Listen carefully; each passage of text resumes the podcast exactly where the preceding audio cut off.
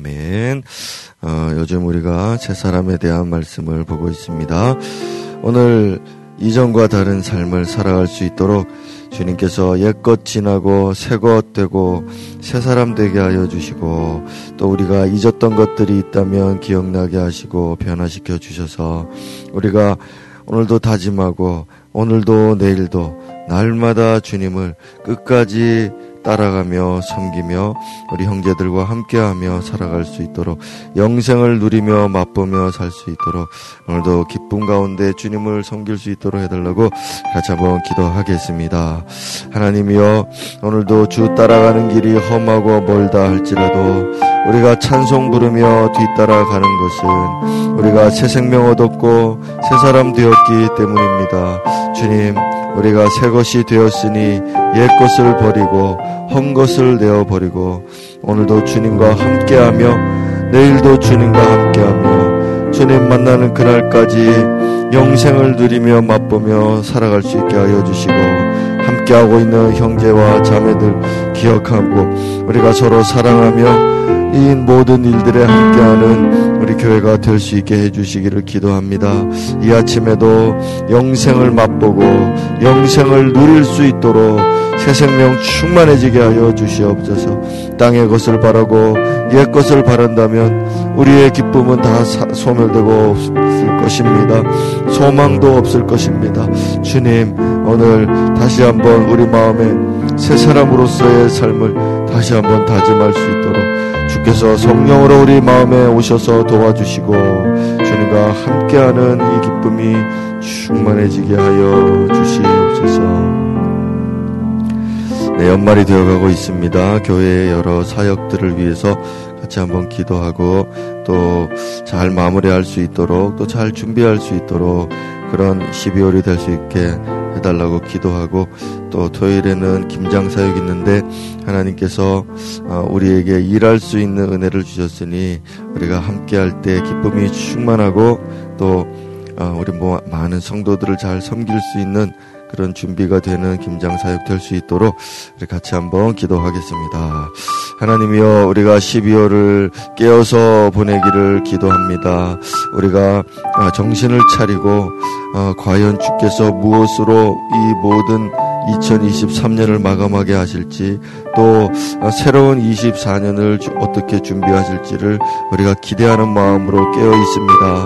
주님 기도하는 사람들 특별히 깨어서 주님 앞에 기도하고 하늘로부터 오는 말씀과 은혜를 하나님의 뜻을 그렇게 체험하고 깨닫는 그런 우리 기도자들이 될 수 있도록 해주시고 또 모든 사역을 잘 마무리할 수 있도록 하나님의 뜻을 구하며 갈 수 있게 해주시며 또한 내년을 바라보면서 더 하나님의 큰 은혜를 구하고 사모하는 우리 모든 성도들 깨어있는 성도들 다 될 수 있게 해 주옵소서.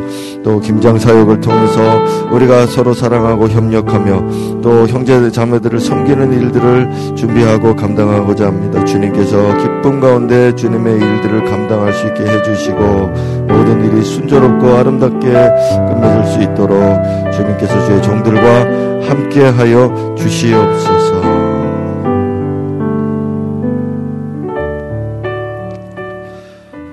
주님 오늘도 말씀을 우리에게 주심으로 우리의 육신뿐만 아니라 우리 영혼이 회복되고 그 말씀으로 인하여 우리의 영혼이 더욱더 건강해질 수 있게 해주시고 잘할 수 있는 믿음 되게 하여 주시길 기도합니다. 예수 이름으로 기도드렸습니다. 아멘. 골로새 3장 12절을 이어서 우리가 보겠습니다. 골로새 3장 12절부터 17절까지 교도하겠습니다. 그러므로 너희는 하나님이 택하사 거룩하고 사랑받는 자처럼 긍휼과 자비와 겸손과 온유와 오래 참음을 옷 입고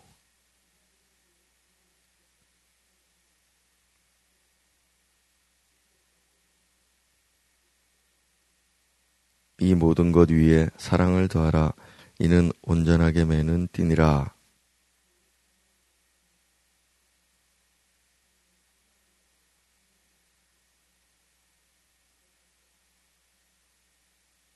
그리스도의 말씀이 너희 속에 풍성히 거하여 모든 지혜로 피차 가르치며 권면하고 시와 찬송과 신령한 노래를 부르며 감사하는 마음으로 하나님을 찬양하고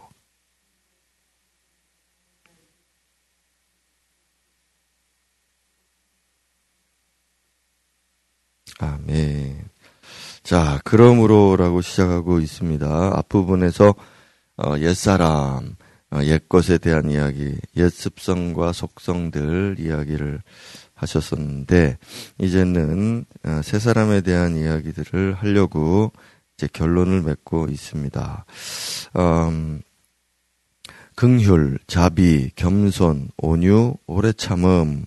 자, 이런 것으로 옷 입어라라고 말씀하셨는데 자, 이 전부 우리 주님의 속성들, 우리 주님의 인격들 입니다. 어, 주님은 긍휼이 불쌍히 여겨주시는 거죠. 충만하시고 자비와 겸손, 온유와 오래 참음. 자 이런 것들은 다 하늘에 속한 하나님의 성품 속성들이라고 하는데 너희가 이것으로 옷 입어라라고 그렇게 말씀하셨어요. 자 우리가 어, 어제 옷 입는 것이 옷이라고 하는 것이 그 사람의 어, 행위를 행실을 뜻한다라고 그렇게 했는데 좀 더 깊이 이렇게 이제 고찰해 보면 그렇습니다. 옷을 입는 것은 일단 옷의 기능이 우리를 보호해주고 이렇게 겨울에는 따뜻하게 해주고 또 우리의 부끄러움을 가려주고 이런 기능이 있는 반면에 또 옷은 그 사람의 신분과 품위를 드러내주죠.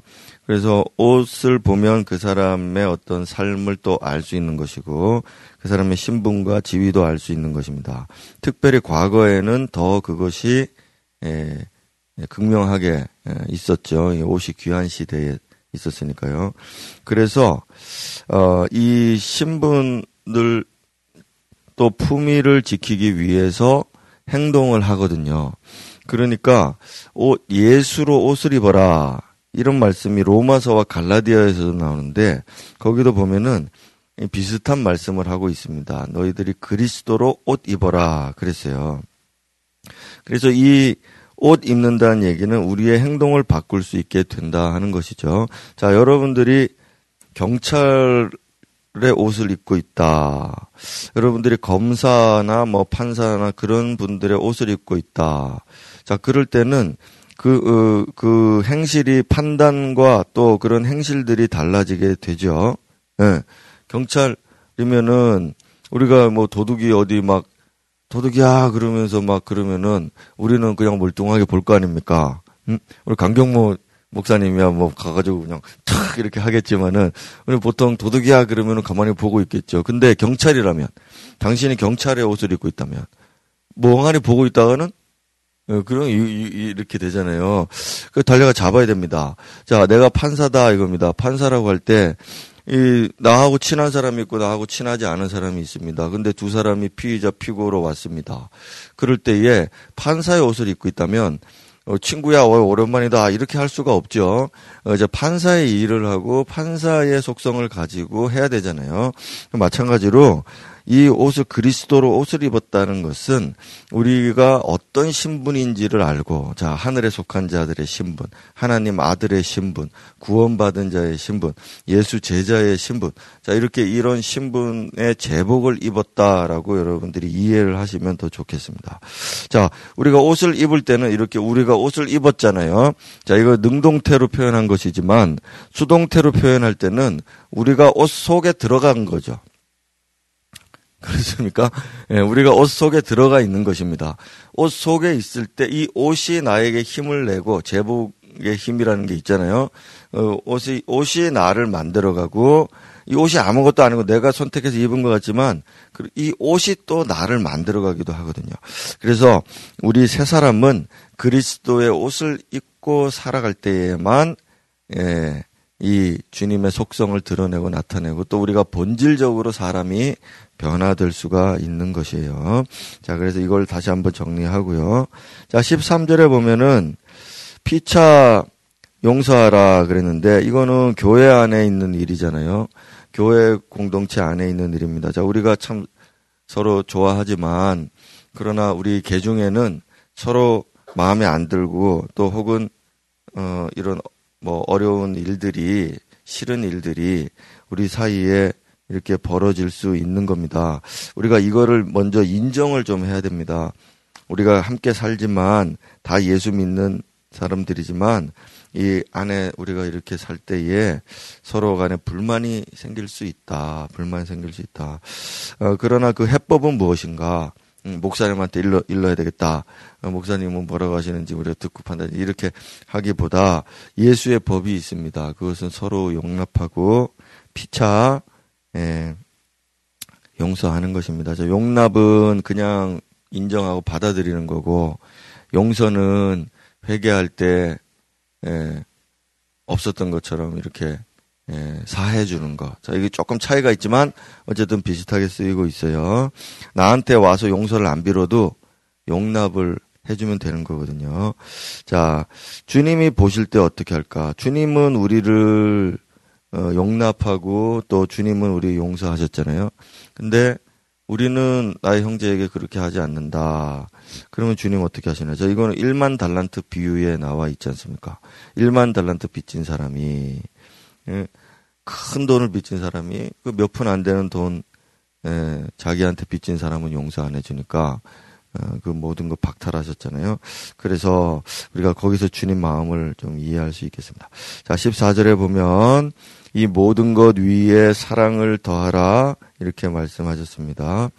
어, 우리가 더 나아가야 되죠.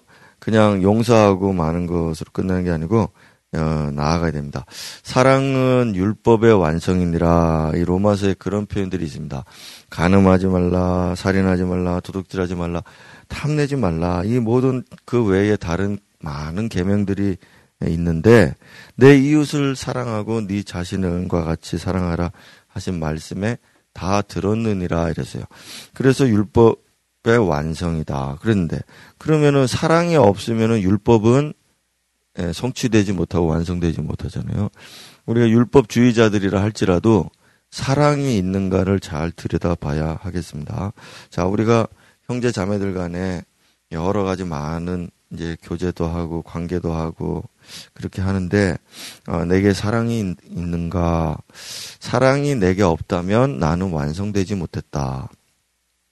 내가 어떤 좋은 일을 하고 있다 할지라도 어, 그것이 사랑의 마음으로 하지 않을 때는 예, 그것은 불완전한 것이고요. 그것은 오히려 죄가 되겠죠. 사랑 없이 율법을 행하고 완벽하게 행했다. 자기 스스로는 만족할 수 있을지 몰라도 하나님의 속성과는 전혀 다르죠. 하나님은 사랑이니라 그러셨으니 그 사랑의 하나님이 우리에게 율법을 주셨고 그 율법은 사랑으로만 완성할 수 있는 것인데 너한테는 율법은 다 행했지만 사랑이 없다. 어, 그렇다면 하나님과는 전혀 다른 존재가 어, 되었, 다 이렇게 볼 수 있죠. 자, 우리는 새 사람에 대해서 말하고 있고 어, 주님의 속성과 성품과 일치되는 사람과에 관해서 이야기하고 있습니다. 그래서 우리는 사랑으로 어, 띠를 매자 온전하게 매는 띠다 하는 이 표현이 있습니다. 자, 이 표현은 뭐 띠는 여러분 우리 허리띠와 같고 뭐 이렇게 결박하는 끈이라고 할 수 있는데 에, 이런 부분들을 한번 잘 생각을 해보세요. 하나님은 우리를 사랑의 띠로 인도하신다. 이, 요 이제 온전하게 매는 띠에 대한 해석이 뭐 분분한데 어쨌든 호세아에 보면은 하나님이 이렇게 말씀하셨어요. 내가 너희를 사랑의 줄로 사랑의 줄띠로 너희들을 이끌었다. 이제 그런 표현들이 나오거든요. 그래서 우리가 이 온전하게 매는 띠, 사랑의 띠로 우리가 서로를 묶고 또 내 자신도 묶고 어, 또 그렇게 인도해 가고 이끌어가는 그런 사람들이 되면 얼마나 좋을까 그런 말씀을 하신 것입니다. 자, 15절 15절 평강인데요. 평강은 70인역에서는 이 샬롬을 번역할 때 이 에이렌의 평강이라고 번역을 했습니다. 그래서 구약의 말씀에 보면 샬롬 평강이 있죠. 자, 이거는 전쟁과 반대되는 단어입니다. 그래서 다툼이 없고 싸움이 없고 서로 해치지 않는 반대되는 그런 어, 그런 사람 어, 평강 서로 사이가 좋은 그런 뜻이죠. 그래서 하나님의 교회는 서로 평강하라. 그 다음에 16절에 보면 우리의 예배를 말하고 있습니다. 어, 피차 서로 가르치고 또 찬송을 부르면서 하나님을 찬양하라.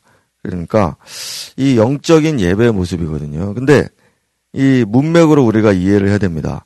우리 교회는 찬송을 막 뜨겁게 부릅니다. 우리 교회는 말씀, 설교 이런 것들 너무 우리는 사랑하고 너무 잘하고 있습니다.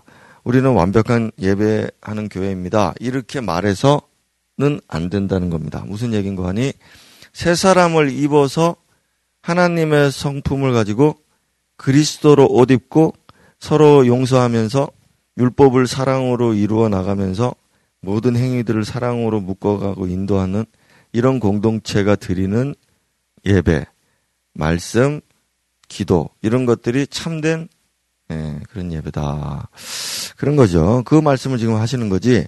단지 우리 교회가 찬송 잘 부른다, 말씀 잘한다, 잘 듣는다 이런 것 가지고 어, 예배가 완성된 게 아니다 하는 이 부분을 어, 우리에게 가르쳐 주고 계십니다. 자, 우리 돌아가서 이제 여러분들이 묵상해야 될 핵심의 포인트는 하나님의 성품입니다. 오늘 내가 그리스도로 옷 입는 것과 또 우리 주님의 성품 안에서 내가 어떻게 행실을 가져야 될까 이런 점들을 한번 더 묵상해 보고 또 교회 안에서 우리가 서로 어떻게 사랑할 수 있을까 이 점에 한번 포커스를 맞춰 보시기 바라겠습니다. 우리 30분에 같이 기도하겠습니다. 아담은 하나님이 지어주신 가죽옷을 받고 어, 그것을 입었습니다. 그는 모든 것에서부터 보호받았을 뿐만 아니라 또 하나님의 은혜를 그 옷 안에서 누릴 수가 있었습니다. 은혜 받은 자 아담의 삶이 어떻게 변화되었을까 아, 우리는 한번 기억해 봅니다. 오늘도 주님 제가 주님으로 옷 입게 해주십시오. 주님 저는 영적으로나 육적으로 많이 연약합니다. 그 옷 안에서 오늘도 보호받으며 살게 해주시고 또 그 은혜 받아서 하나님의 은혜와 사랑을 깨달을 수 있으니 어, 오늘도 어, 나의 지위와 신분에 합당한 삶을 살아갈 수 있도록 주님 나를 옷 입혀 주십시오. 우리 그렇게 기도하고 우리의 삶을 결단해 보는 그런 기도로 시작했으면 좋겠습니다. 기도하겠습니다. 네, 주님, 주님께서 죄 지은 인간들에게 거룩한 옷, 아담에게 주신 그 옷, 가죽 옷을 주셨습니다. 그리스도로 옷 입었던 아담의 그 모든 삶이 어떠했을까? 그의 마음과 생각과 행동들이 어떻게 변했을까를 오늘 아침에도 묵상하고 골로새서에서 하나님의 옷을 입으라고 하시는 바울 사도의 말씀도 우리가 견주어 봅니다. 주여 오늘도 보호해 주십시오. 오늘도 나의 수치를 가리워 주시옵고 오늘도 힘있게 살아갈 수 있도록 해 주시옵소서. 찢어지는 나뭇잎의 옷이 아니라 주님이 주신 튼튼한 가죽 옷을 입고 이렇게 살아가는 자 되게 해 주십시오. 이 삶에 옷 없이는 살아갈 수 없으니 오늘도 주님으로 옷 입는 우리들이 되게 해주시고 은혜 받은 죄인 회개한 죄인 구원받은 죄인으로서 오늘도 내 안에 은혜가 충만하고 그 옷 안에서 풍성하게 주님 사랑을 누리며 그렇게 사는 우리들 되게 해주시기를 기도드립니다.